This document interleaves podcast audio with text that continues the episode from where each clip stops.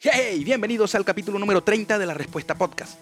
Señores, en este capítulo vamos a estar conversando con Kervin García, periodista venezolano que se encuentra acá en Chile y que ha hecho un trabajo increíble eh, conversando con personas que están en Chile y también tuvo un buen trabajo en Venezuela. Así que quédense por allí, en esa silla que está de aquel lado, como siempre les digo, que yo veo, pero que ustedes no. Eh, va a estar él así y nos va a estar contando cositas bastante buenas. Así que quédense por allí, no se muevan.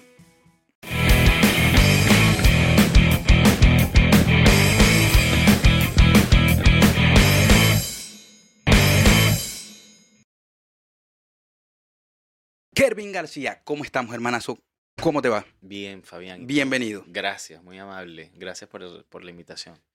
Kervin, eh, Kervin García, para el que no lo conozca, es un periodista que se, eh, se, ha dignado a contar muchas historias, pero no de él, de muchas otras personas. Entonces me pareció muy, muy interesante el hecho de que eh, una persona que haya, haya escuchado tantas historias, mm. eh, por lo general no cuenta la de él. Así que aquí se va a contar un poquito sobre lo, sobre lo tuyo. Pero mira, cada personaje que venga para acá, o que ha venido, siempre, eh, por ejemplo, yo soy una persona que, que eh, el clima es un catalizador para mi personalidad en el momento. Soy una persona que cuando hace frío estoy muy tranquilo, cuando hace calor estoy, de verdad me desespero, a veces sí me pongo hasta de mal humor. Entonces, te pasa lo mismo con el clima, ya que eh, eh, estando en Chile tenemos cuatro estaciones, vivimos las estaciones no como en Venezuela. Mm.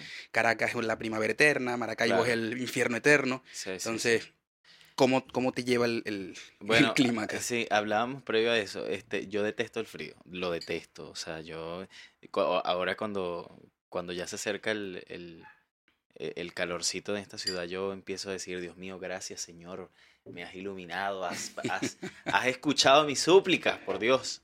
Este, y bueno, yo, eh, yo es que he estado en Europa y en Europa el frío es 10 veces peor que aquí. Entonces, claro, eh, gente me dice, bueno, pero has estado en Europa y el frío ya es peor. No, no, no, pero una cosa es, como dice Emilio Lovera, una cosa es turismo, otra cosa es migración. Vivirlo perennemente, no, eso yo lo detesto. Te decía que, bueno, para los que no saben, bueno, eso no lo sabe mucha gente, sino mi, mi círculo muy, cercano. Yo duermo con un secador de cabello en mi cama, porque yo caliento la cama antes de dormir y a veces a las 2, 3 de la mañana estoy dormido y ya es automático. La mano enciende el secador y caliento la... ¿Y, ¿Y podéis dormir con el secador prendido? No, prendido no. No, no, no, prendido no. O sea, lo tengo conectado al lado de la cama y lo tengo en mi cama. Y lo tengo en mi cama y obviamente está apagado. Cuando yo por allá a las 2, 3 de la mañana me pega aquel rolo de frío, yo agarro y como te digo, es como automático. Mi mano ya sabe dónde está el botón del, del, del secador, lo prendo un 10, 15 segundos y después sigo durmiendo. Pero coño, venden una, una, un calentador de cama que es mucho más efectivo porque puedes tenerlo desde el principio y no va a sonar. Pero a mí me da como miedo porque he escuchado muchas historias en estos años en este país que si el calentador se, se, se, no sé, se explota, que si hay un cortocircuito, que si no sé qué. Yo no, mijo, que va, yo me voy por lo, por lo más por lo, rudimentario. Bueno, eh, o, la, o, el, o el famoso el guatero, ¿no? el guatero, el guatero, ese sí me gusta también. Claro, porque eso no tiene conexión de nada. es, como esa... esa eh, Es como una, es algo muy resistente, como, como un plástico, no es plástico, como una goma bien resistente que tú le colocas agua caliente adentro y, y eso está cubierto con además con una tela tipo, no sé, algodón, algo así, pero es tan resistente que obviamente no se rompe aunque tenga agua extremadamente caliente. Eso me lo pongo entre las piernas y chao. Y listo, es efectivo. Eh, pero a todas estas, el, el, el, frío tampoco te pone ni de mal humor ni nada por el estilo. Simplemente no, no te fastidia el hecho de que... Bueno, me pone de mal humor porque me da tanto frío que yo digo, Dios mío, no. Pero es que yo siempre he dicho, el frío, el frío lo podemos, lo podemos controlar más fácil que Con el más calor. ropa. más ropa. Eh, bueno, a mí como me gusta andar casi desnudo. Ah. es otra cosa. A ver, no, yo a mí, mira, si por mí fuese, yo voy a trabajar con un short y, no sé, una franelilla y ya está. Claro. ¿Y exactamente de dónde soy, Kervin? Yo soy de Valencia. Valencia. Sí, Valencia, sí. sí Valencia. ¿Y cuándo comenzó este, estas ganas de, de, Porque él es periodista, que no lo sepa, cuando se los dije. Sí. ¿Cuándo nació esas ganas de, de ejercer periodismo o querer por lo menos acercarse a eso? Porque creo que para ser periodista se necesita un tipo de vocación, no cualquiera creo que puede ser periodista. Claro, de hecho, fíjate que ahí tú tocaste un punto interesante. Hay mucha gente que dice, tú eres comunicador social. No, yo no soy comunicador social, lo digo yo, Kervin García Manilo. Yo soy periodista. Porque comunicadores somos todos. Todos comunicamos, desde, el, desde la persona, de, de- de- el- desde el ama de casa hasta el ingeniero, hasta el periodista propiamente, ¿no? Pero el periodista se encarga de investigar, el periodista busca la noticia, comparte la historia, Mm. es diferente. De hecho, yo, yo critico mucho a las universidades venezolanas que cambiaron, digamos, el nombre de la profesión como eh, licenciado en comunicación social. O sea, porque, porque en realidad eso no somos. Eh, conmigo estudió mucha gente que, que hoy en día son artistas, bailarines, cantantes, y que al final siempre desde el principio de la carrera decían, no, es que yo estoy estudiando esto porque quiero salir en televisión. Entonces estás en la, Bueno. estás en la carrera equivocada, estás perdiendo cinco años de tu vida. Porque esto es una, una carrera para, para no visibilizarte a ti, sino visibilizar, visibilizar a los demás, para darle voz al que no la tiene. Claro. Nosotros somos la voz de quien, no, del que, de quien no la tiene. Nosotros somos reproductores de esa noticia, de esa historia, de, de, de cada suceso que hay indiscutiblemente de- de- o indistintamente de la fuente, ¿no? Porque yo, Claro. yo en realidad la mayoría de las cosas que he cubierto en mi vida ha sido política y por, por ende me ha traído tantos problemas en mi vida. Una de las cosas por las cuales estoy en este país. Y, y precisamente, o sea, exactamente tu, tu visión era hacer eh, periodismo político o, o en algún momento te desviaste hacia la política. Obviamente Venezuela es un país donde cualquiera te lleva, o sea, cualquier cosa te lleva a, a introducirte en la política de, de- Sí. de- por X o por Y, por un comentario, por, por lo que se vive a diario con la política. Pero como periodista, me imagino que hubo esa, esa, ese enganche con la Sí, política. no, en realidad fíjate que lo mío siempre fue la política. Ah, Siempre, sí, sí, siempre. sí viene de, nunca, de- los inicios. sí, nunca, nunca tuve eh, esas ganas de ser periodista deportivo, por ejemplo, ni periodista rosa o de farándula, como lo quieran llamar. Eh, de hecho, yo fui a España a estudiar comunicación política, un diplomado que hice allá. Este, luego de eso fui, correspons- eh, fui observador internacional de las elecciones presidenciales en Ecuador, cuando, Bueno. cuando Rafael Correa ganó por, por segunda vez. Eh, siempre estuvo mi vida mezclada a la política, aunque en mi familia no hay políticos, ¿ya? Eh, yo ¿Y comunicadores? No, ¿O bueno, sí, ahora últimamente sí, se graduaron otros dos primos, se graduaron de periodistas también. Eh, uno sí, de ellos, uno sueña con ser periodista deportivo, yo le he dicho que, bueno, que, que no abandone la, la- la- el sueño. Y la otra es más como periodista, digamos, eso sí se po- podríamos llamarle una comunicadora social, porque se encarga de todo el tema logístico en empresas y, y todo, todo el tema comunicacional interno, que a mi juicio no es periodismo. Lo Mm. siento por los periodistas que sean de esa área, pero para mí eso no es periodismo. ¿Y qué es exactamente? El periodismo. No. Esa, ese que estás ejerciendo, esa, esa, eso. Eso es, específico. eso, eso es para mí comunicación institucional. O sea, es una persona que se encarga de las comunicaciones internas de una empresa, mandar un mailing a los trabajadores de una empresa, pero eso no es periodismo. El periodismo es salir a la calle, buscar la noticia. Claro, es más investigativo, Sí, más de, sí, de sí, sí. buscar. Es más, incluso ni siquiera, ni siquiera hablar de periodismo de investigación netamente. Es más, eh, lo que llama uno en periodismo es, es patear la calle. Es, buscar la historia del que, nos, del que se le fue el agua, en el caso de Venezuela, o del que se le fue la luz, o del que se le murió un hijo por falta de, de alguna medicina. Eso es periodismo. Eso es meterse en un, en un hospital, camuflajearse, como lo he hecho yo. Camuflajearme. Yo recuerdo que me camu- camuflajeé una vez en Katia buscando una noticia con el tema de los colectivos y la comida. Yo me camuflajeé con unas chancletas, un chor y una franelilla y una gorra para atrás y unos lentes como un propio malandro.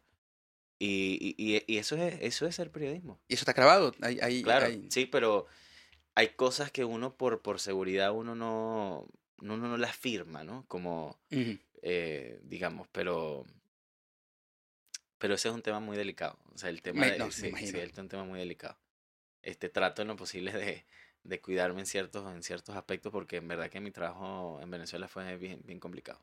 A nivel, a- por- a, nivel profesional. Precisamente por eso, porque tu, tu Mi ímpetu de estar ahí metido donde Metido no en la de- donde política, no debo, pero donde política realidad se fuerte. debe. Sí. en la sociedad Sí, fuerte. sí, sí. De hecho, el primer trabajo de investigación, es- de ese sí puedo hablar abiertamente porque están, están lo, lo documentado en las redes, eh, fue un trabajo de una em, em, estafa, si se podría decir, no es estafa, es una, un- una corrupción que hubo con las petrocasas que entregaba Chávez en su momento y hubo un desvío multimillonario en Carabobo de las petrocasas. Ese fue, con, con ese trabajo yo me, yo me estrené como periodista chamito, digamos, porque fue un trabajo de investigación muy complicado que, que me gané dos amenazas de muerte de alcaldes incluso. Wow. Eh, me fui a, a los tribunales con uno de los alcaldes. Ese fue un tema. Yo en ese momento incluso era pasante. ¿Y con quién, ya. con qué empresa estaba trabajando en ese momento? Yo trabajaba con el diario El Carabobeño, un diario con más de 80 años de trayectoria en. Carabobo y obviamente e- en Venezuela Sí, sí. este, mu- muy respetado. Hoy en día sin papel, por, por cierto. ¿ah? Mm. O sea, uno de los medios que tuvo que buscar la, la manera de, de surfear esa ola de la crisis para, para buscar cómo, Para para, seguir, ver cómo para se innova. claro, y para seguir impartiendo la noticia, porque Sí, ahora todo es digital, producto de que el gobierno, a través de, man- de, de las empresas Manaura, no eh, entregaron más papel a ningún medio, obviamente, que no le... todo pensado porque por es necesario para ellos que por, no, por supuesto. no se pueda transmitir de ni- esto todavía no lo pueden, lo que es la parte digital todavía no lo pueden No, controlar, sí. entre comillas, porque Sí, hay maneras de hacerlo. Sí, porque sí hay maneras. sí. Claro, este, pero para ellos mientras menos, menos oportunidad de que se vea lo que está pasando, es, mejor para Claro, ellos. Y claro. ahora con esta campaña que tienen de que todo está haciendo, todo está volviendo a la normalidad, que tanto, y, y, y, y lo digo, no, no, me, no me importa, tanto, tanto youtubers como, como influencers se Mm. están prestando para, para limpiar la cara de tanta vagabundería que se ha dado en Venezuela. O sea, Sí. tanta cochinada que se ha hecho. Sí, sí, ahora- sí, se se presta está- mucha gente para eso. Entonces, pero bueno, eso es un tema hondo, Sí. fuerte y duro. No, y de hecho yo trabajé en, en Noticias 24 cuando Noticias 24 nació y, y era Noticias 24 un, un- un medio de comunicación bien importante a nivel digital en Venezuela. Y después ellos crearon una, una sede de Noticias 24 Carabobo, que fue la primera extensión que hicieron en Venezuela. Y allí eh, trabajé un año y al año lo compraron, lo compró el gobierno. Cuando lo compran, eh, yo sabía que venía un cambio editorial muy fuerte y muy radical además. ¿ya? Eh, quien era mi jefa en ese entonces, eh, Jackson López, que está en Estados Unidos además, eh, trabajaba para EBTV Miami.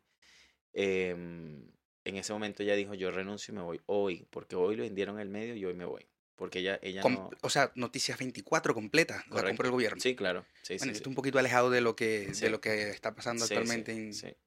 Y algunos nos quedamos, obviamente no todos tenían la oportunidad como ella de irse del país, de quizás tener otros ingresos económicos.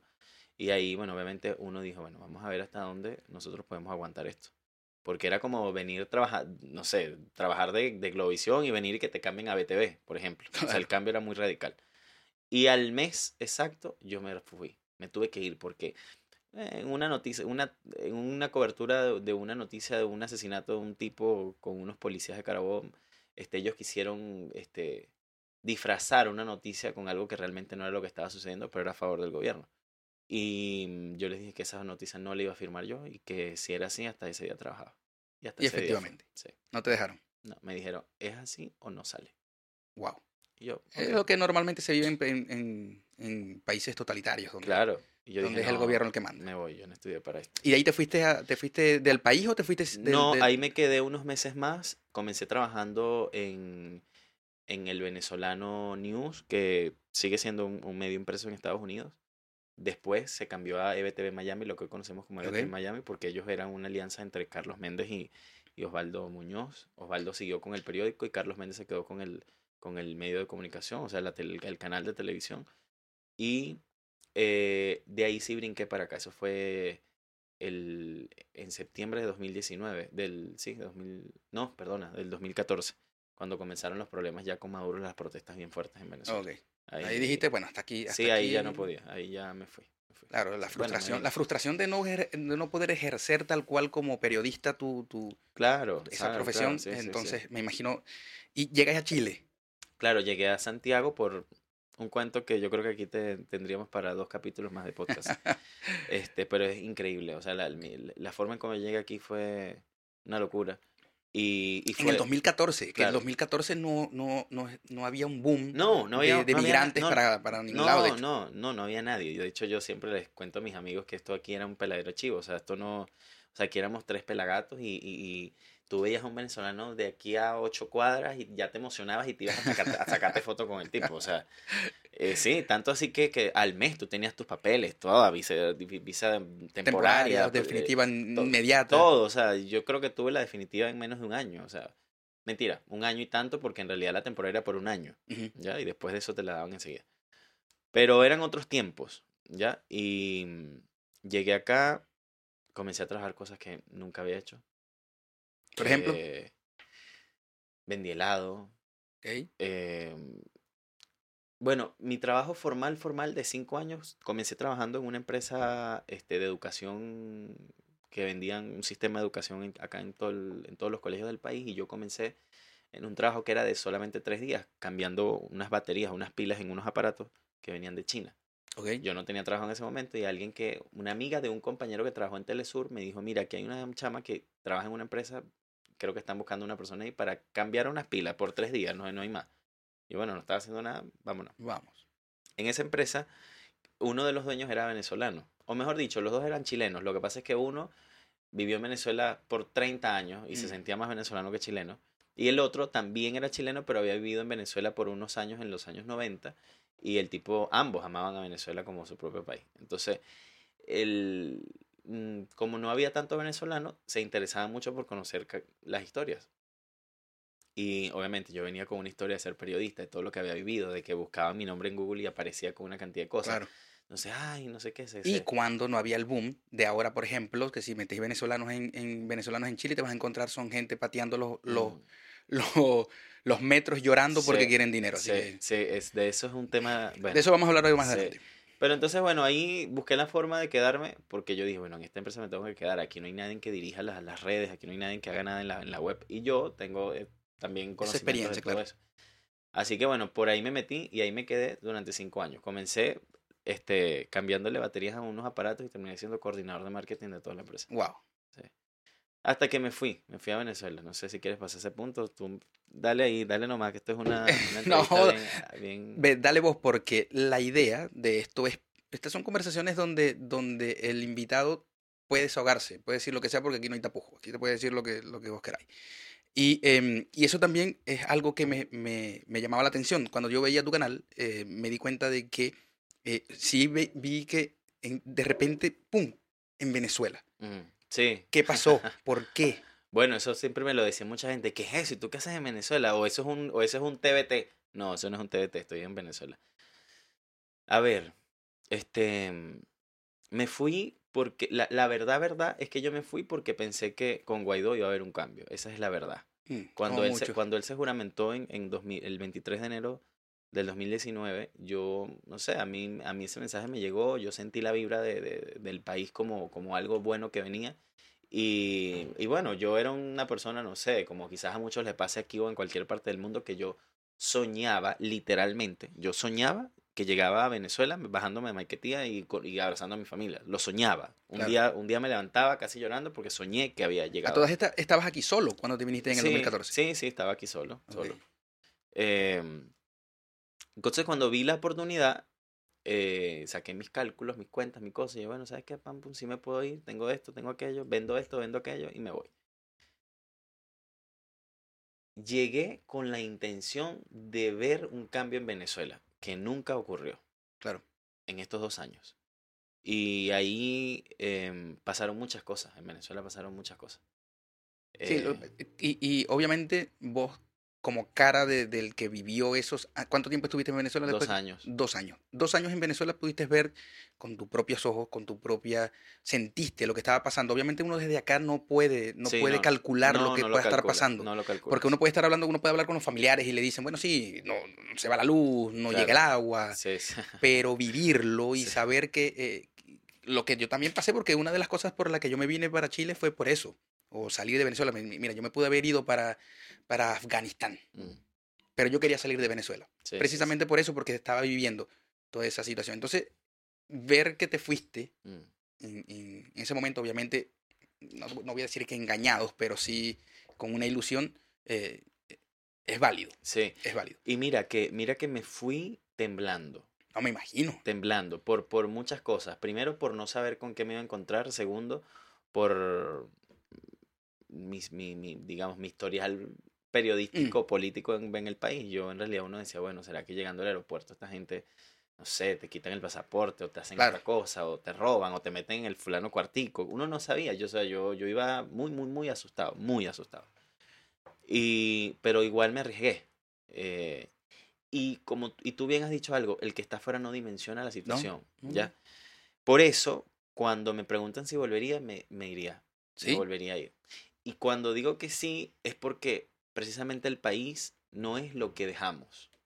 Eso está claro. Uno tiene que, los que estamos afuera también tenemos que entender de que, de que, porque eh, me he puesto a investigar con todo esto de que se está haciendo un lavado de la cara del gobierno. Mm, Perfecto, Venezuela no es lo mismo que, que nosotros dejamos porque ha cambiado en todas las dimensiones. Cuando nosotros nos fuimos, por ejemplo, yo me fui de, de Venezuela en 2015 y no existía nada de estos de los, de los abastos. ¿Cómo se llama? ¿Cómo le dicen ahora? Los, le- los bodegones. Ah, los bodegones. esta claro. está lleno de bodegones, se sabe que eso es lavado o lo que Sí, sea sí. Y, y no me importa decirlo. No estaba dolarizado No estaba dolarizado, Claro. eh, conseguir dólares en Venezuela en esa época era, era casi imposible. Sí, sí, sí, era un Eh, tabú además, era que tabú, como comprar cocaína, porque imagínate.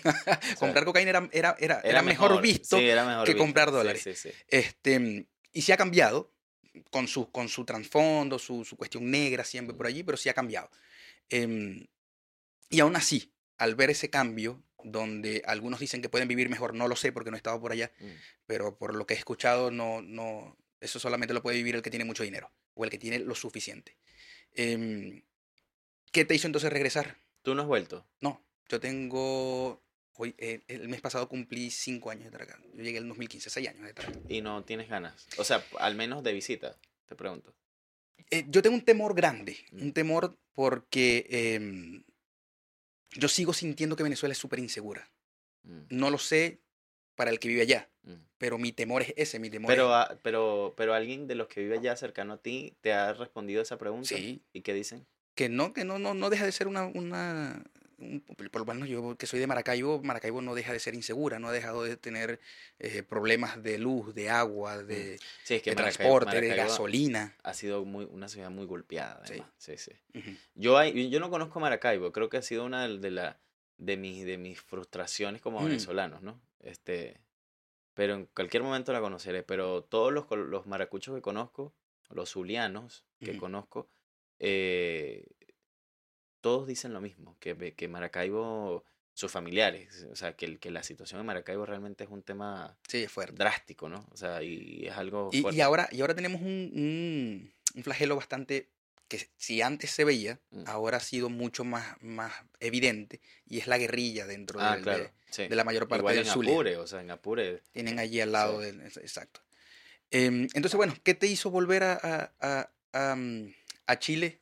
Bueno, Después de esa ilusión, obviamente, pues todos nos ilusionamos, porque hasta uno desde acá también veía esa, esa puerta que se estaba abriendo para que todo acabara. Sí.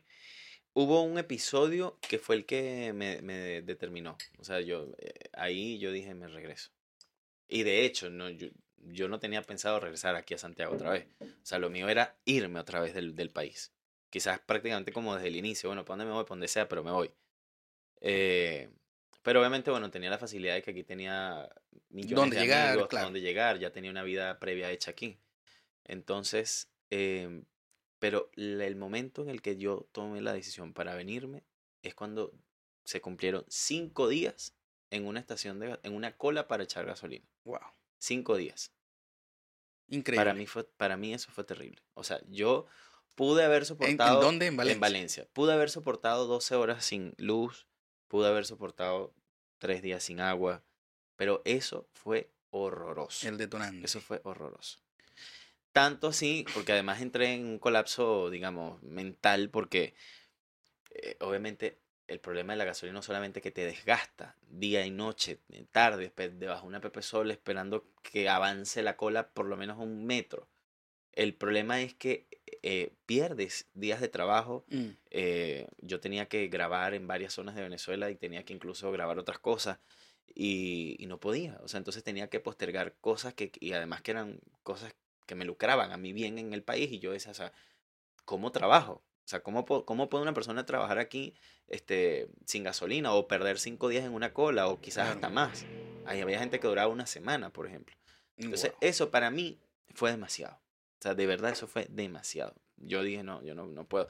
Y aún así pagándolas en dólares. Porque no es que era una, una cola para gasolina subsidiada, que prácticamente ya no existe. No existe. Pero es, es, o sea, es, es lo que te digo, mira, por un lado es la luz, si no es la luz es el agua, si no es el agua es, no La sé, la sanción, si no es la sanción, pero siempre hay algo.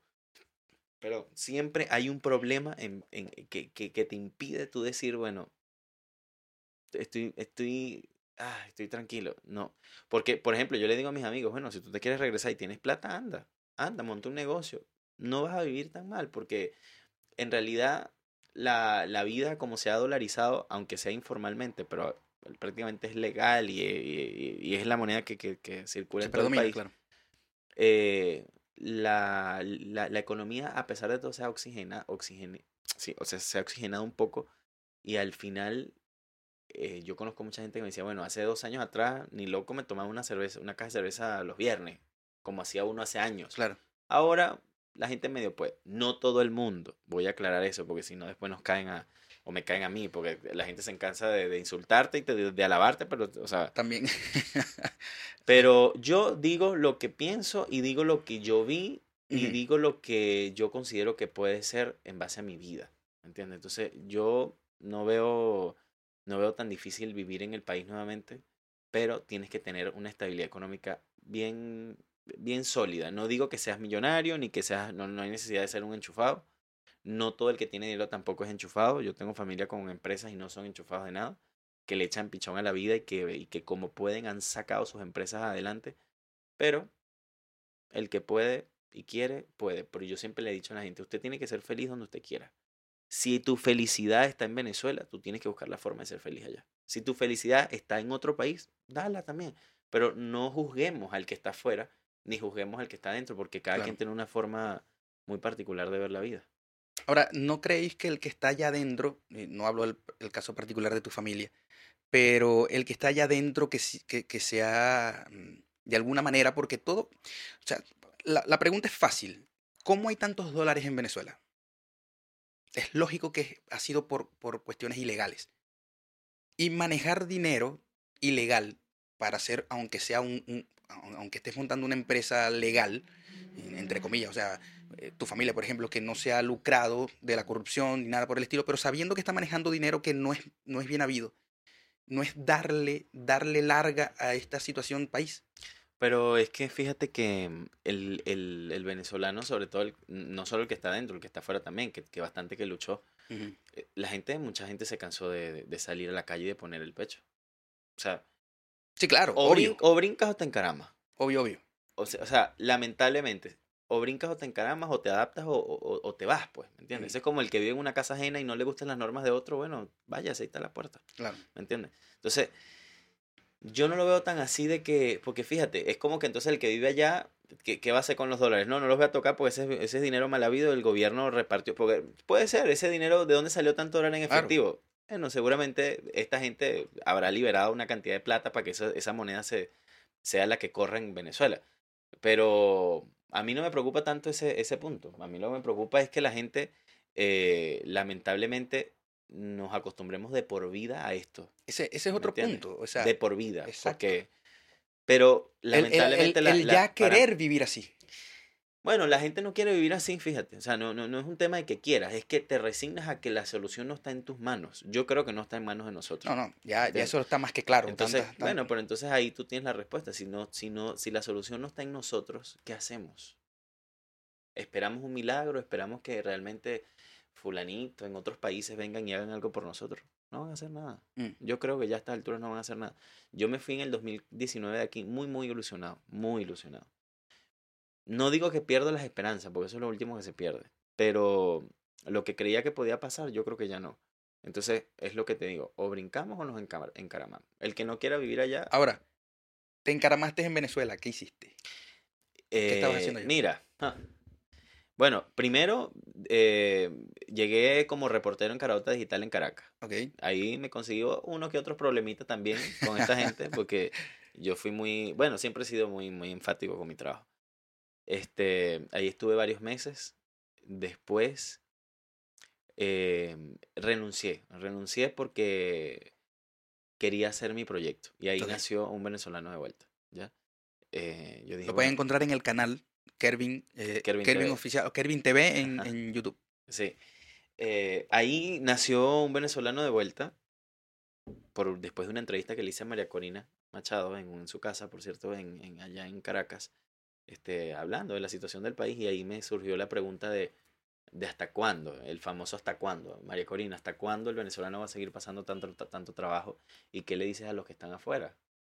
Entonces, eh, él- ella me decía que, que el mensaje era yo, porque, porque yo me había regresado al país y que el mensaje era yo y que, y que, que más, que más la muestra, mi muestra de que yo estaba aquí con una vida tranquila y, y- y- estable para regresarme. Entonces ahí me surgió mucho la duda de que, bueno, que hay algo que hacer, porque no solamente era mi historia, había mucha gente que había regresado, pero nadie lo sabía, o por lo menos no todo el mundo. Entonces yo dije, bueno, no voy a contar mi historia, sino voy a contar la de otros, ya que había mucha gente. Comencé a buscar esas historias a través de conocidos, referidos. Mira, tú no sabes si hay alguien que allí se haya regresado a Venezuela. Sí, fulanito está allá, el hermano de, de Perencejo está no sé dónde. Entonces ahí los comenzamos a buscar, los contactamos, le mostramos más o menos cuál era la idea. Eh, nunca, por ejemplo, en mi caso, yo nunca doy las preguntas que voy a hacer en el programa. Claro. Porque me gusta que sea lo más natural posible. Si yo doy una pregunta, la gente se va a preparar para una respuesta.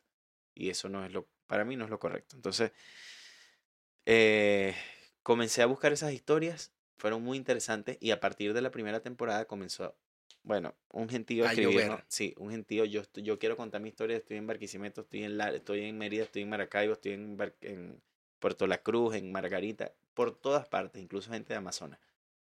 Eso nos llamó mucho la atención y yo me quise dedicar 100% al proyecto, porque yo sabía que era un proyecto que iba, que iba a surgir, iba, iba, iba a dar buenos frutos, digamos. Eh, comencé a recorrer el país y llegó la pandemia. Intentamos, o sea, logramos, mejor dicho, estar en Barquisimeto, en otras zonas de Lara. Estuvimos en Caracas varias veces, en Maracay, en- obviamente en Valencia, estuvimos en Puerto La Cruz, eh, Barcelona. eh, pero nos faltó mucho, nos faltó Mérida, que yo tenía incluso Wow, ya, Mérida, claro. que teníamos incluso ya Nunca visitaste Mérida. no, con el programa no, No, pero no, sí, sí, sí, sí, lo, sí la conozco. Este, pero no, no frenó, no frenó eso y llegó el problema de la gasolina aunado. Porque si hubiese sido solo la pandemia, tú dices, bueno, con un salvoconducto yo Ujú. ruedo, pero es que no había gasolina tampoco. Entonces, eh, en ese programa surgió un venezolano de vuelta, donde contábamos esas historias de venezolanos que se habían regresado, qué vivieron afuera, cómo les fue, por qué se regresaron y qué estaban haciendo ahora en el país sobre todo.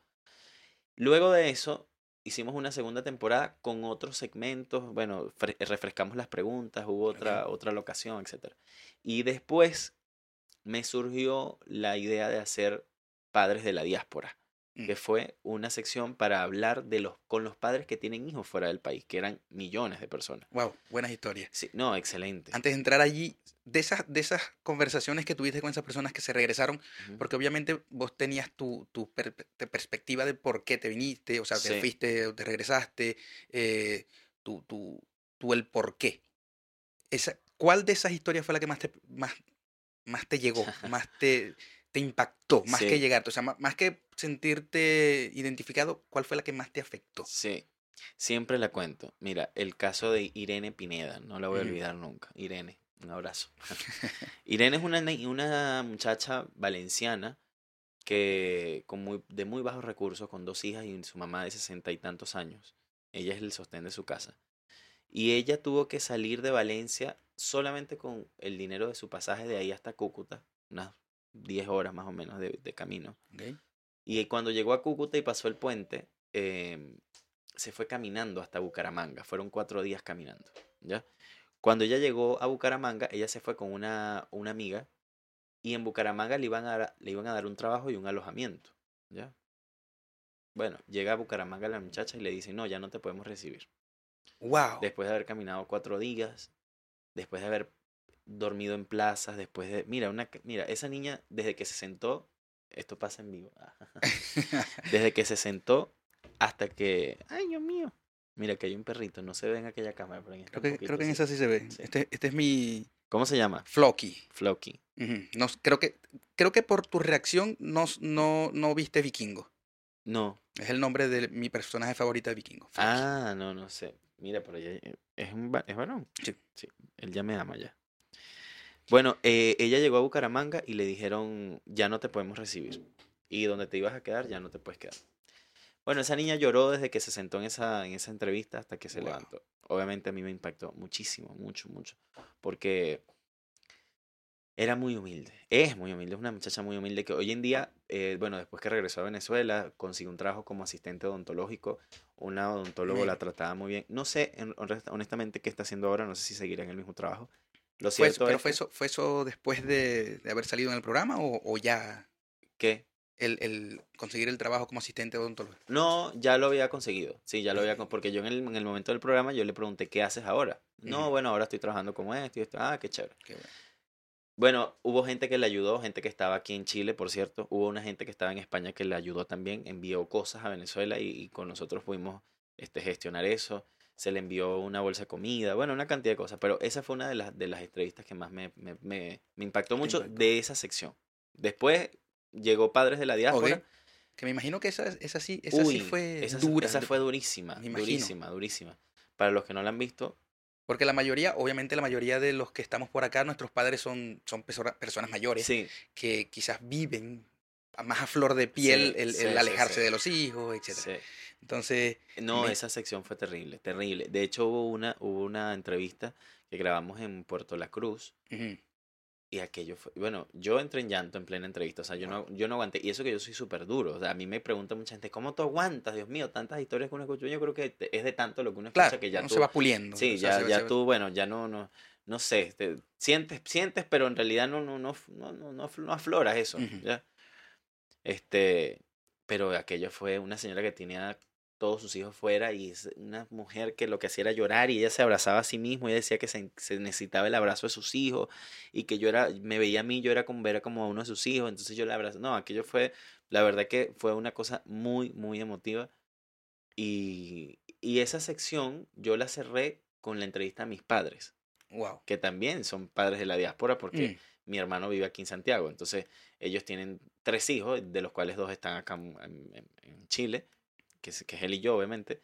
Y que y ellos también sufren como padres, ¿no? O sea, Claro. porque tienen sus hijos fuera, este, porque también este, dependen económicamente de sus hijos. Después de una cierta edad, este, ellos ya no, prácticamente no hacen Claro, nada y- y, y y en un- menos y en un- dependen de una pensión. Claro, no- en un país no es nada. exactamente donde, donde económicamente no van a poder tener nada. No, no, no. Entonces, em, con eso, con esa, con esa entrevista me despedí de allá, con la de mi papá y de mi mamá. Esa sección. Sí, esa sección. Y, y el programa, porque en realidad eh, esa entrevista la grabé una noche antes de partir. O sea, por- de, salir del vuelo, sí. O sea, más, más, Mm. estaba más ahí a flor de piel el, Sí, el- el- claro, el sentimiento por- de que sí, te, voy, te sí, voy a dejar de ver. Claro, y yo, de hecho, en la entrevista sale, mamá, yo me voy mañana y tal, o sea, este, ellos me echaron la bendición, no sé cuándo. Es una entrevista bien, bien bonita, estuvo. Y bueno, me fui y aquí estoy. Tengo Yo ya como vi- siete meses acá. Vi una, una película, un, Video. un video de, de una entrevista con Luis Olavarrieta también. Ah, Claro, Luis, ah, bueno, Luis y yo trabajamos juntos en Carabota, fuimos compañeros de trabajo. Ujú. Bueno, él sigue allá, obviamente. Este, y Luis se encargó de, de conducir la última entrevista que hicimos de un venezolano de vuelta, que en este caso era para contar mi historia, porque Claro. obviamente al inicio todo el mundo me decía, bueno, pero cuenta, cuenta tu historia, ¿por qué tú te fuiste a Venezuela? ¿Qué pasó? ¿Qué haces tú? Y tal. Entonces yo siempre les decía, bueno, en algún momento voy a contar la mía, pero no será ahora. Y cuando decidí irme, obviamente ahí sí sentí que te- le debía algo a la gente que nos seguía, ¿no? O sea, yo decía, bueno, sí, les debo, les debo mi cuento, tu historia. Y Luis, bueno, Luis tuvo el, el mando eh, ese día. eh, y fue muy, muy bonita la entrevista en realidad. eh, sí. También emotiva. Sí, muy emotiva. Sí. Porque recordamos momentos cuando yo llegué a Venezuela después de cinco, cinco años. Y ese, no había es- ese sentimiento, Kervin, Uy, de haber llegado allá, porque, porque uno, uno no se imagina, Sí. porque yo tal, tal cual veo fotos de- del lugar donde, era, de donde, donde crecí.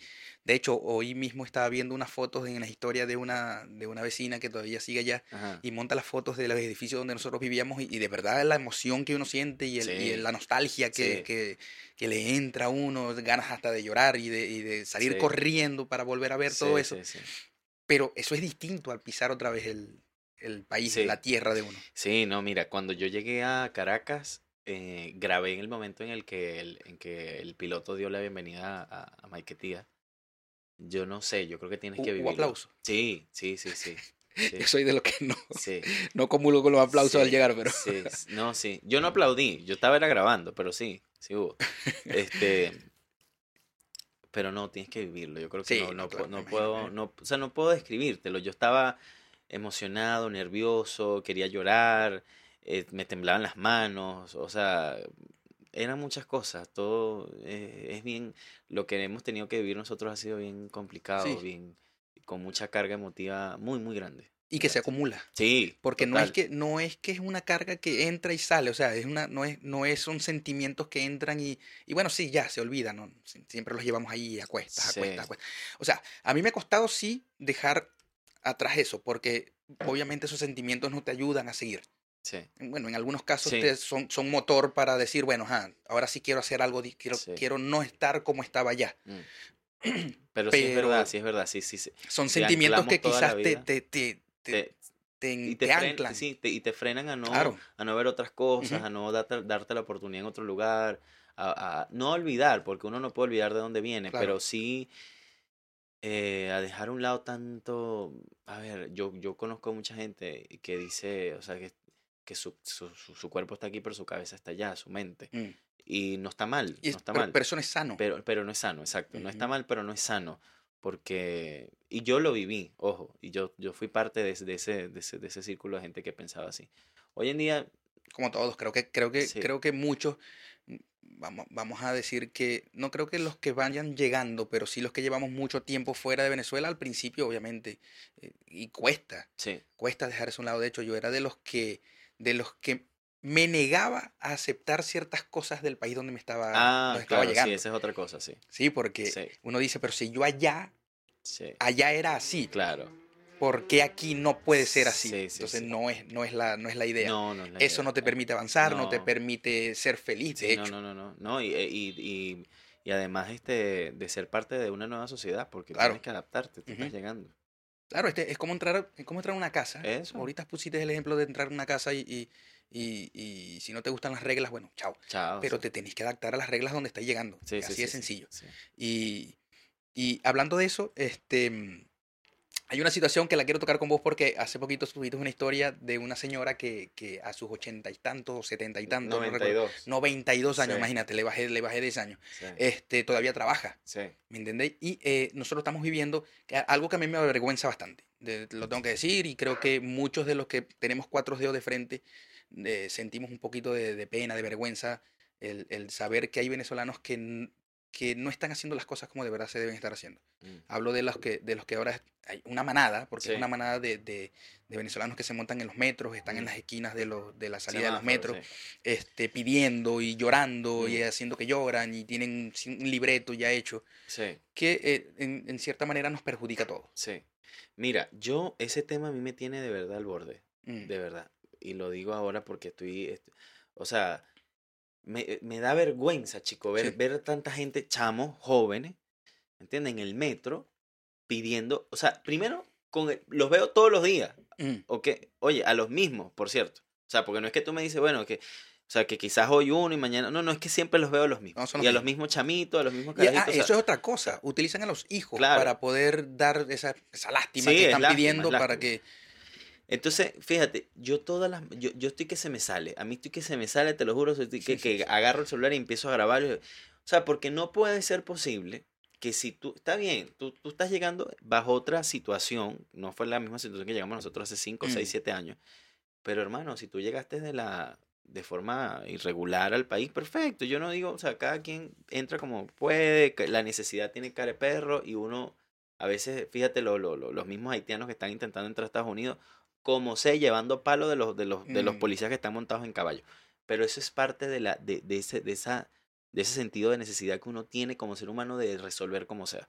Pero el punto es que si tú entras al país, incluso con tus hijos, vamos a suponer que tú entraste ayer, ok, hoy no tienes nada que comer. Perfecto, te fuiste al metro y pediste plata. O te fuiste a la esquina y pediste plata. Con esa plata que tú agarraste ese primer día, usted mañana se compra una bolsa de caramelos, de chupeta o de colla, como le dicen aquí en Chile. Chamo, y, y me montese otra vez en el metro y diga 3 por 1000, 2 por 500, ¿me entiendes? Claro. 10 por 2000, véndalo, trabaje, no pida, Ujú. ¿entiendes? No pidas. No pidas porque, o sea, aquí nadie está para regalar nada. No, Además, y- tienes 20 años, tienes 30 años. Si pudiste tener dos y tres muchachos, ah, pero no puedes salir a la calle a trabajar, Es que a echarle a pichón a la vida. No, que es que no tenemos papeles. Perfecto. ¿Por qué no vendes las chupetas en el metro? Ve- cámbiate, cámbiame el discurso. Cámbiame el discurso. Yo veo todos los días en el metro una gente con un violín tocando, yo les doy plata. Eso es arte, eso, eso es salir a la calle, echarle pichón a la cosa. Veo a un señor con una, con una guitarra tocando vainas y ahorita en, en tiempos de fiestas patrias, este, su, su, su música de, de, de cueca y toda la cosa, eso es otra cosa.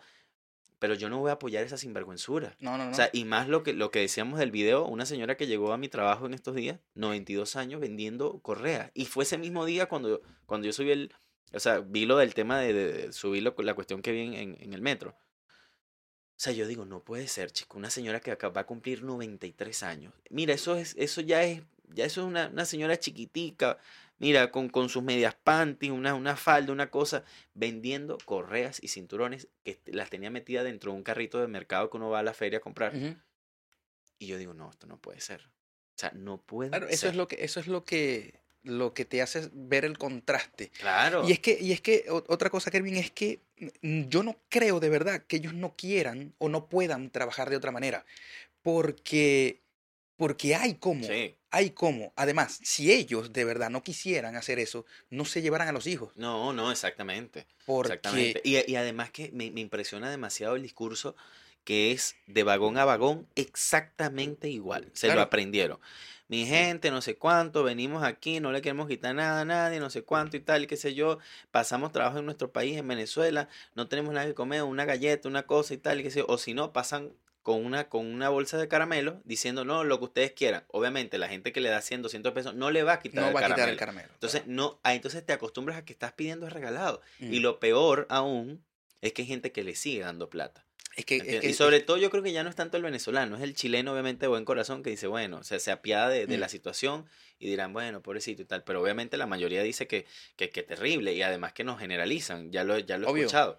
No, que si ahora lo, que tanto los venezolanos si ahora se la pasan es pidiendo plata en la Mm. calle. Claro, pero por eso te decía que, que de, de alguna u otra manera nosotros nos vemos afectados. No, Porque, mira, bueno, por mi círculo, el que me conoce sabe que yo soy un chamo trabajador, que le Sí. gusta hacer las cosas, esforzarme por lo que quiero. Una de esas cosas por las que me he esforzado es este podcast. Así que sí, este, el que me conoce, pero es ay, el que no. Sabe que soy venezolano, sabe que, que, que quizás en nuestro ADN está el, el mendigar. sí, sí, sí. Entonces, No, es, algo, es algo que no me está gustando. Yo, mire, le- le- les digo a los chilenos, si alguien, algún chileno escucha esto, no le den plata No lo a hagan. esos sinvergüenza. Mm, mm, No, no, lo hagan, den plata. no lo hagan. Basta ya. De hecho, hay una, hay una campaña que dice ni una moneda más. Ah, sí. Sí, sí. Ah, me la vas a pasar. Sí. Porque me uno. Soy, soy el director de la campaña.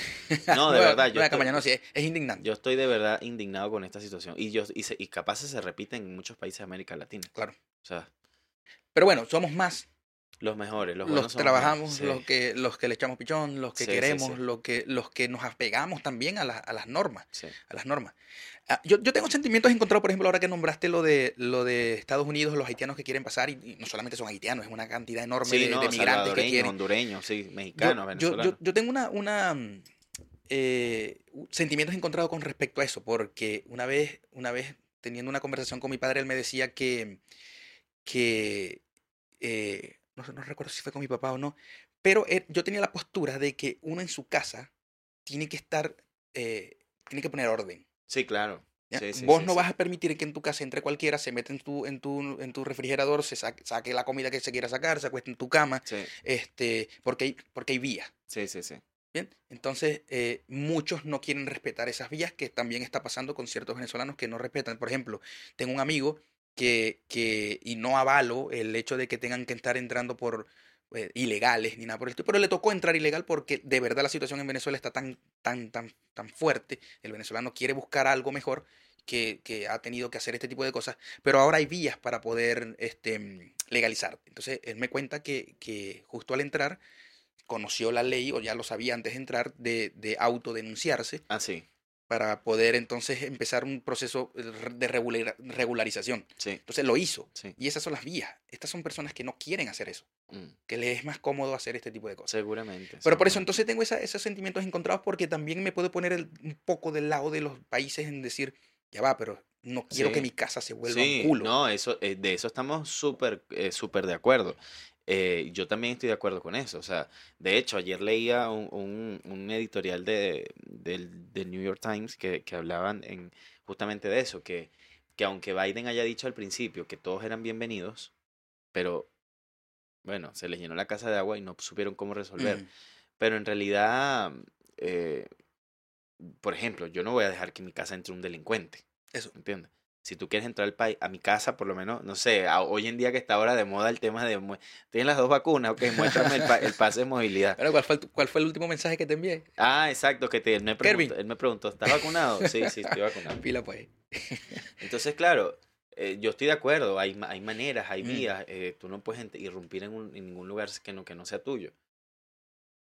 Pero, pero, bueno, en Estados Unidos prometieron tantas cosas Sí. y por ende se llenó eso. Es que, es que bueno, yo, yo tengo posturas también con, Sí. respecto, con respecto a las políticas y, y- y mi política de la actual administración de Estados Unidos es una política que es muy socialista, es muy populista y, y al, igual que la, al, al igual que la de Trump. La de Trump fue súper populista. Entonces creo que eso fue lo único que a mí de Trump no me, no me impactó, me- de hecho me, me repelió un poco. Pero bueno, en, ese, en ese punto creo que estamos de acuerdo en que, en que si quieren entrar, vengan o, o, O vayan. o vayan, pero por las vías legales. Creo que eso es lo que haría mucho más fácil todo. Sí, tanto sí, en- sí. para el país a donde van o donde vayamos, como al país como tal. Eh, ¿Qué estoy haciendo aquí entonces? Cambiando un poquito el tema, de ya volviendo a Chile. Bueno, aquí con respecto a lo del programa, Eso. em, aquí se creó una sección que se llama Lejos de Casa. Eh, ¿Por qué le cambiamos el nombre al proyecto? Que en realidad al principio era un venezolano de vuelta y ahora es Kervin TV. Porque, primero, no estoy de vuelta. No estoy de vuelta a Venezuela. Puedo estar de vuelta, está de a vuelta a Chile. Chile. Sí, correcto. Pero la idea también era comenzar a, em, a a hacer trabajos de viajes, ¿ya? Eh, de hecho, hay, hay muchos trabajos de viajes que no han podido terminar de ser editados para publicarse.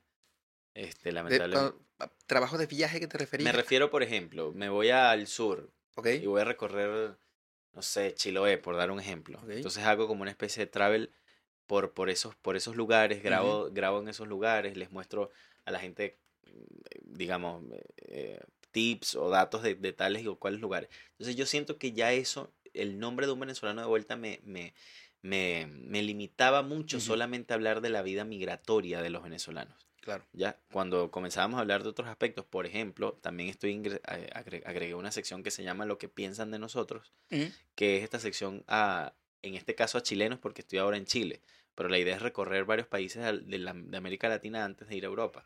Entonces, cada vez que estemos en un país distinto, vamos a entrevistar a los nacionales de esos países.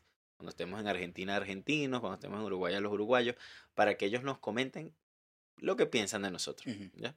Entonces, claro, sentía que el nombre de Kervin TV me, me permitía englobar otros Claro. aspectos, otras, otros temas que no eran netamente la migración. Y por ahí se fue. Entonces, claro, ahorita tenemos esa sección de lejos de casa que nos ha ido bien. Tenemos entrevistas todavía que no hemos publicado. eh, lo que piensan de nosotros. Y hay una sección que no la hemos publicado ni siquiera la primera pero ya está grabada.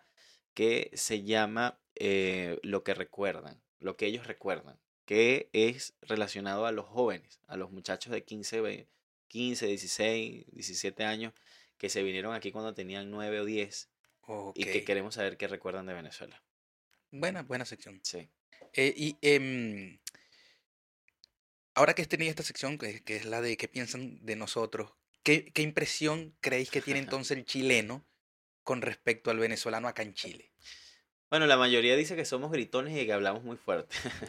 Cuestión, es cuestión, sí, ya, eso, Sí. eso, eso, eso- eso es cierto. Sí, sí, Mira, yo soy maracucho y estoy claro de que el maracucho es gritón. Ah, Y yo no, no sabía, de verdad, que no solamente es el maracucho, quizás nosotros somos un poco más por, por, sí. por nuestra, nuestra idiosincrasia, porque nosotros, por Claro. lo menos yo soy de una región de donde somos muy, muy gritones, eh, habladores. ¿De dónde soy vos, mijo? Maracaibo. Ma- Ah, Maracaibo, Maracaibo. Maracaibo, Maracaibo. Ah. Sí. ¿Cómo se dice? ¿Qué queréis vos o vos qué queréis? Eso, ya eso está más que respondido. Como vos queráis. Como vos queráis. Es, que, es que vos, ¿qué queréis vos? Mm. Este, pero entonces, que además de todo eso, o sea, en todas esas entrevistas, el común denominador de los que habías entrevistado, ¿qué piensan en realidad? Más allá de que somos gritones y de Ah, que. bueno, porque no, tenemos, porque tenemos que- una, tenemos una, una forma de ser distintas. Sí. Chile, Chile es un poco un país un poco más tranquilo, más apagado, sí, quizás por el clima. Mm. Venezuela, como tiene tantos climas en diferentes estados, tiene mucha variedad de, de- de- formas de Sí. ser. Sí, no, no. En, en definitiva, bueno, eh, yéndonos al, al, al, digamos, al aspecto más positivo, es que, que, bueno, consideran que somos personas muy trabajadoras, que Ujú. somos personas muy, eh, digamos, preparadas, ¿no? Mm. Académicamente hablando. eh, y que, según palabras de ellos mismos, eh, no es que vienen a quitarle el trabajo a ningún chileno, pero hemos ocupado espacios que muchos de los chilenos no habían querido ocupar. ¿ya?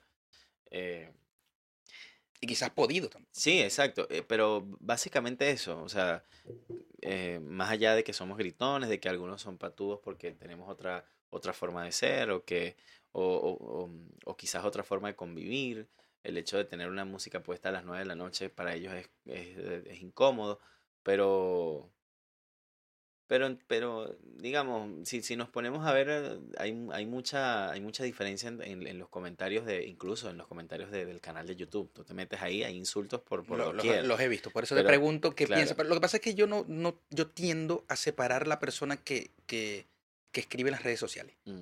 Esa persona no define una población. No, no, no. Ese, es el, ese, es ese es el grano de arena o la gota de agua dentro de un mar. O sea, Sí, yo sí, de sí. verdad, a esa, esa, Sí, y aunque uno lo lee sí. y le puede llegar a, a pegar un poco, eh, mm, eso que creo que, que ellos no son de verdad la, la población general, sí. No, no lo son. no me lo quedo son. tranquilo. Sí, no lo son. Pero mm, Pero es que es como un odio, una cosa que un odio, empiezan a decir, la, eh, bueno, lacras, váyanse, basura, aquí no son nada, ustedes vinieron fue a, a echar a perder el país y tal, no sé cuánto. O sea, yo digo, Dios mío, pero ¿qué es eso?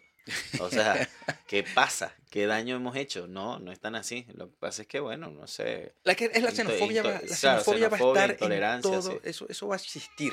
Sí, Eso existe en todos los países, va a seguir existiendo. eh, eh, eh, y, y- y es algo que aunque yo no he viajado por el mundo, ya hasta la globalización te, te, te hace entender cómo es. sí, sí. sí, sí. Me doy cuenta de que, de Mm. que la xenofobia siempre va a estar. Y por eso Sí. no hago caso omiso a ese tipo de cosas. Porque, Sí, porque a, a- a pesar de lo que podamos ver en, en- la televisión, en las películas, porque actualmente hay un, hay un, hay una política en la, en la televisión, en, la- en la- en los medios de comunicación de este tipo, series, películas, eh, mm, programas de televisión, de querer mostrar de que todo está tan mal. mm, Por ejemplo, el racismo. Sí. Yo soy de los que creo que el racismo cada vez es menor. mm. Soy Sí, de los que lo también creo. Sí, sí, soy de los que lo creo. Y soy de los que... Y se, y se ha demostrado, está demostrado. por favor. Sí. Y que- Siempre va a haber, pero... Es que es, es lo que, a, a lo que voy. Por más de que eso se muestre eh, y, que, y que sepamos que hay, sigo insistiendo de que no es el común denominador. Sí, no, no, no es. Entonces, bueno, para todos aquellos chilenos que por favor puedan estar eh, escuchando esto, vayan a poder estar viendo esto. em, Atención, chilenos de corazón, CHI. no, yo no soy, Sí, todavía no soy chileno de corazón. LE. Chile, chi, chi, Chile. Yo no le, le. entendía. ¿Sabes que yo no entendía nunca eso? Atención, chilenos de corazón, CHI. Sí, LE. le, Chi, chi, chi. le, le, le. Viva Chile, mierda.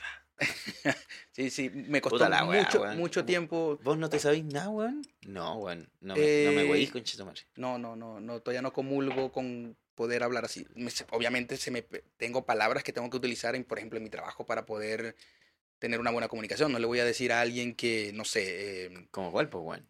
¿cómo qué? ¿Como cuál, pues, weón? ¿Cuál, cuál, cuál palabra, conchito madre? A ver. es que palabras muy distintas. Por ejemplo, acá cuando yo llegué que, que escuché guata, Ah, claro. que, es la, que es la panza, la Sí, barriga, sí. no, no, no, no, no- Sí. no tenía idea.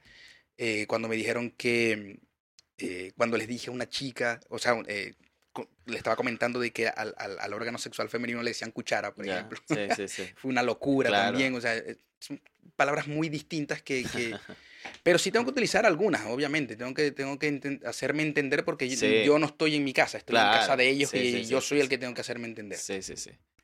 Total. ¿Y a vos cómo te va con eso? No, yo soy súper, mira, yo, yo no sé, tengo el, tengo el, el, el, el, el acento chileno en la sangre ya, pero no lo, no lo, o sea, lo uso solamente para bromear, en realidad, Claro. cuando estoy con mis compañeros y tal. Pero no, mi, yo tengo el venezolano pegado rajado es hasta después de la muerte. Sí, Bueno, es difícil, pero tú te fijas que hay venezolanos que están, se van a España y a los seis meses, pues que ya estoy acá en España. Y, pues que sí, venga, y, y me compré un coche y, así vamos. ¿Y meses. cuánto tienes allá? Pues es- es- que seis meses. Venga, madre mía, hostia, tío. Y yo, Sí, su- suele, suele suceder. huevo, a mí eso, eso me da risa. sí. Eso, eso de verdad me da, me da bastante o risa. sea, no te van a dar nacionalidad porque hables como español. Mm, ojalá. Si fuera así, Bueno, Imagínate, cualquiera hablará Eh, chileno, peruano, bueno, que no creo que muchos peruanos, muchos venezolanos quieran hablar peruano Sí, y no, quieren no. la nacionalidad no, peruana. mucho pecho. Este, ¿y cuándo tenéis pensado hacer esos viajes? Mira, para diciembre está pautado Argentina. Ya está Bueno. listo. Ya, la, la, entre el 9 y 13 de diciembre estaremos en Argentina. Y, y es así, del 9 al 13, Claro, es- recorren, claro, entrevistas, vamos a- vuelven. correcto. Vamos a estar primero en Buenos Aires y luego vamos a estar en Córdoba. Vamos a, vamos a hacer esas dos paradas. Eh, si antes de esa fecha podemos estar en Uruguay, perfecto. Si no, definitivamente esperaríamos hasta, hasta diciembre.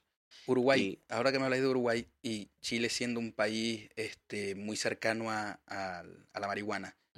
¿habéis tenido contacto acá con...? Con esa pequeña planta Con la verdosa. Mm, Sí, sí, ¿La sí, probaste? sí, sí, sí. De hecho, este, en mi primera entrevista. Fíjate, fíjate este, este feeling que se, que se, que se, que se siente cuando nosotros los venezolanos hablamos de, este- de esto, porque todavía es tan, es tan tabú Sí, sí, sí. para nosotros este tipo de cosas que... Uno se ríe y uno trata Claro. como que para ver qué responde. ajá, No. ajá. No, sí, claro. Mira, de hecho viví con un chileno hace como cuatro años atrás, que el bicho un día, yo dije, ¿qué tienes tú ahí en el, en el, en el, en el, bol- en el balcón? Puta, mis plantitas, pues, weón. Y yo, ¿pero cómo? ¿Que no- ¿Plantas de qué? ¿Qué es eso? ¿Cactus? ¿Qué Girasol. mierda es eso? O sea, que, que eso es una vaina para un cilantro, ¿qué vaina es esa? Entonces, puta, no, weón, puta plantita, weón, plantita. Entonces cuando vi la, mira, a mí me, casi me dio un infarto, mira, dame el favor, marihuanero, saca eso de aquí, nos van a llevar preso. Nos van a llevar preso, qué bueno es esa que tú estás. Ah, entonces, no, pues, weón, sí, oh, bueno. Entonces, ahí, bueno, él me, me como que empezó a educar, a educar. La, eh, la forma también como uno viene de Venezuela cree que eso, eso es la peor. Que eso es lo, solo lo hace el, el, el vago, el malandro, el, vago, que el no malandro, el delincuente. Sí. Pero lo he probado, sí lo he probado, pero en realidad no me gusta. O sea, no es algo que yo pueda decir que voy a irme a gastar como, por ahí he escuchado, que vale 10 lucas el... Lo escuchaste, ¿no? eh, Exacto. Claro, no, sí, yo nunca he gastado, pero las personas que han estado eh, cercanas a mí, cuando yo escucho, ya voy que voy a comprarle no sé cuánto a tal, y yo, mire, ¿cuánto cuesta esa vaina? No, como 10 lucas, o a veces vale 8 mil, o a veces vale no sé cuánto, porque si es mejor o si es más, si es Más pura o sí, no, más pura, exacto. entonces... Pero bueno, en la primera entrevista que grabamos de lo que piensan de nosotros fue con un chileno. Y el cual me obligó, no me obligó, aquí nada, nada es obligado, pero este te- tenía como una cosa que no me acuerdo cómo se llama, un bombo, creo que se llama, un bombo, donde el bicho me, me dio y fumé y la buena, bueno, yo me fui, eh, ¿cómo se llama? Este, tosí más que el coño porque al final no, no, no, no lo, nunca he sabido este, fumar esa vaina bien. Y tengo una amiga que me dice, cuando tú vuelvas a esta casa, más nunca fumas marihuana, porque me dio la pálida una vez, me bajó la tensión y dije, no, chama, no, no, qué sufrimiento es este. O sea, ¿dónde está la vaina que tú ves los elefantes, la vaina? Que es que es preferible ver elefantes que que Sí, te dé la pálida, Exacto, obviamente. entonces no, pero siempre es una joda. Pero no, no, no forma parte de mi rutina en realidad. Mira que yo, eh, obviamente antes de tener a mi hijo, yo tengo un chamo de año y nueve meses. Ahí lo Y estoy antes- escuchando. Ajá, sí, y, y muchos lo van a escuchar. Este, siempre me vi tentado, nunca lo he probado. Ya. Sinceramente nunca lo he probado. No fumo tampoco cigarro convencional, que Ah, me parece que es peor Sí, todavía. yo tampoco. Es un Em, aliento horroroso. Mm, Entonces, eh, siempre he tenido la, la curiosidad, pero mi miedo es ese. Mi miedo es la pálida. Ah. Mi miedo no es Bueno, dicen, dicen que cuando te da tienes que comer rápido. Y efectivamente cuando me dio dos veces, búscale, búscale un, un, un sándwich con jamón y queso. Búscase, búscase, se lo coma. Y sí, se me pasó. Pero no, es muy cómodo. Es como no- que se te baja la tensión, en realidad. Se te baja la tensión y Mm, te, casi no. te desmayas. Pues entonces, no, qué sufrimiento es ese. Di- di- dicen los expertos en marihuana que eso te da la- una sola vez y que después no te da. A mí me da como cinco y yo dije más nunca. Ah, bueno, imagínate. No, No, man. Mira, yo una vez saliendo de, de, de Bellavista, estábamos un amigo, mi esposa y yo, íbamos saliendo de tomarnos una chelita, una cuestión.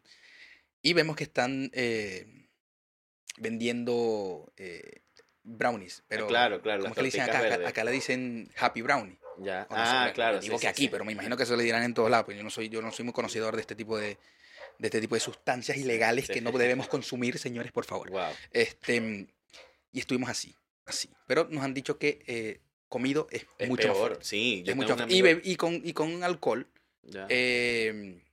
Puede ser nocivo, de hecho. Sí, sí, sí. Entonces nos asustamos y dijimos que no. Bueno, sí, te cuento. Este, yo tengo un, ami- un amigo que lo probó, que compró ese, el, que, el queque, Ujú. queque saliendo de la Universidad Católica, por cierto. Y la tipa le dice, mira, pero cuando lo vayas a comer, cómelo con un vaso de leche. Ok. Bueno, el huevón fue, se compró su vaina, se compró su, su litro de leche. Llegó a su casa, se, mira, él dice que llevaba la mitad de la torta y aquello fue una mega volada. O sea, que el tipo volaba en el aire, literal. Wow. Y entonces, Nunca había probado le- el- Él, no, él sí lo había probado, pero con, con Porro, porro, pues claro. Mm. Pero de- nunca así como con, con queque, con torta. Pero dice que la, la concentración de la vaina es mucho más fuerte ahí. Y Sí. si te lo comes con leche, que la tipa le dijo, cómetelo con leche para que la vaina sea mejor. Pero resulta que es peor, o sea, O sea, es es mejor, para, el que lo usa. Para el que lo usa. o sea, te Exactamente, pero para más- uno más- que más en nota y tal y qué Claro. sé yo. Pero no, el bicho me dijo, no, chamo, más nunca. Yo no sé si ahora con mi chamo la podré probar, porque Bueno, si, uno crece, piensa en si otras crece cosas. en esta sociedad, Otro miedo que este, tengo, claro, otro miedo porque que- sigo con ese tabú y ese Sí, claro, estigma de, claro. la, de la marihuana, pero bueno, no sé, eso también es ¿y cuestión. nació aquí? Sí. Ya, Eso es cuestión, si yo tengo seis años acá. sí, ¿verdad? Este, mm, eso es cuestión también de, de, de voluntad, porque yo, yo crecí con muchachos que todos fumaban, Claro, o sea, no cigarro, hiciste. Sí, sí, y yo nunca, nunca probé un cigarro precisamente porque yo no, no quería. quería, claro, claro. Entonces, es cuestión de lo que él vaya a querer, si en ese momento. Ojalá que cuando quiera me diga, papá, mira, quiero esto, Claro, quiero hacerlo. sí, sí, sí. Venga, siéntese aquí, que si le da la pálida, yo le doy comida. Claro, exactamente. Entonces, Kervin, eh, Argentina, si se puede ir a Uruguay, se va a Uruguay. Sí. Me gustaría ir a Perú, pero la verdad no tenemos todavía eso pensado. No, o sea, no está contemplado. ¿ya? Ujú. Eh, y bueno, Argentina porque lo tenemos al lado, Claro. Uruguay prácticamente también. Y ahí vemos qué, podemos, qué más podemos hacer. ¿Para dónde agarrar? Pero ya sí cuando vayamos a Europa, ahí sí que va a ser larga la cosa. Porque Ya, tenemos pensado en, en España y de ahí recorrer en tren, todo eso. Buena. Ujú.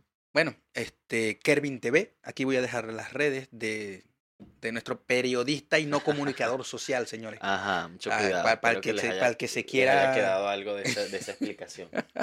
El que se queda rechar, bueno, ahí están Kervin TV y por el Instagram Kervin TV oficial. también, Kervin TV oficial. Así que síganlo por allí, allí va a tener, van a ten- van a ver todo el contenido, van a llegar también desde allí a, la- Ujú. a su, a su canal de, de, de de YouTube. Em, y nada, gracias Kervin. No, Eh, gracias a ti. Gracias por estar por acá. Estamos, vamos a estar pendientes, obviamente, porque mm, es agradable saber que personas venezolanas que están en otros países sí trabajan y no se montan en los metros a pedir. Así es. Así que bueno, señores, gracias por estar allí ustedes también. Recuerden, vayan, a- vayan allí a la verguita esa que está ahí que dice suscribirse. Van y se suscriben, si eso no, no cuesta nada. Así es. Si le quieren dar like, le dan like. Si no, también eso es problema de cada quien. Em, allí van a también ver las redes. Recuerden también que quien siempre, siempre, siempre, siempre nos acompaña es Fela. Vayan a la página de Fela también, arroba Fela-creativa, que eh, lo que tienen allí es excelente. Además, se está expandiendo, señores. Vayan que está hermoso. Mientras tanto, gracias a Kervin García por estar con nosotros. Gracias a ti. Señores, cuídense. eh, y nada, nos vemos un próximo episodio. Chao. Chao. Ay.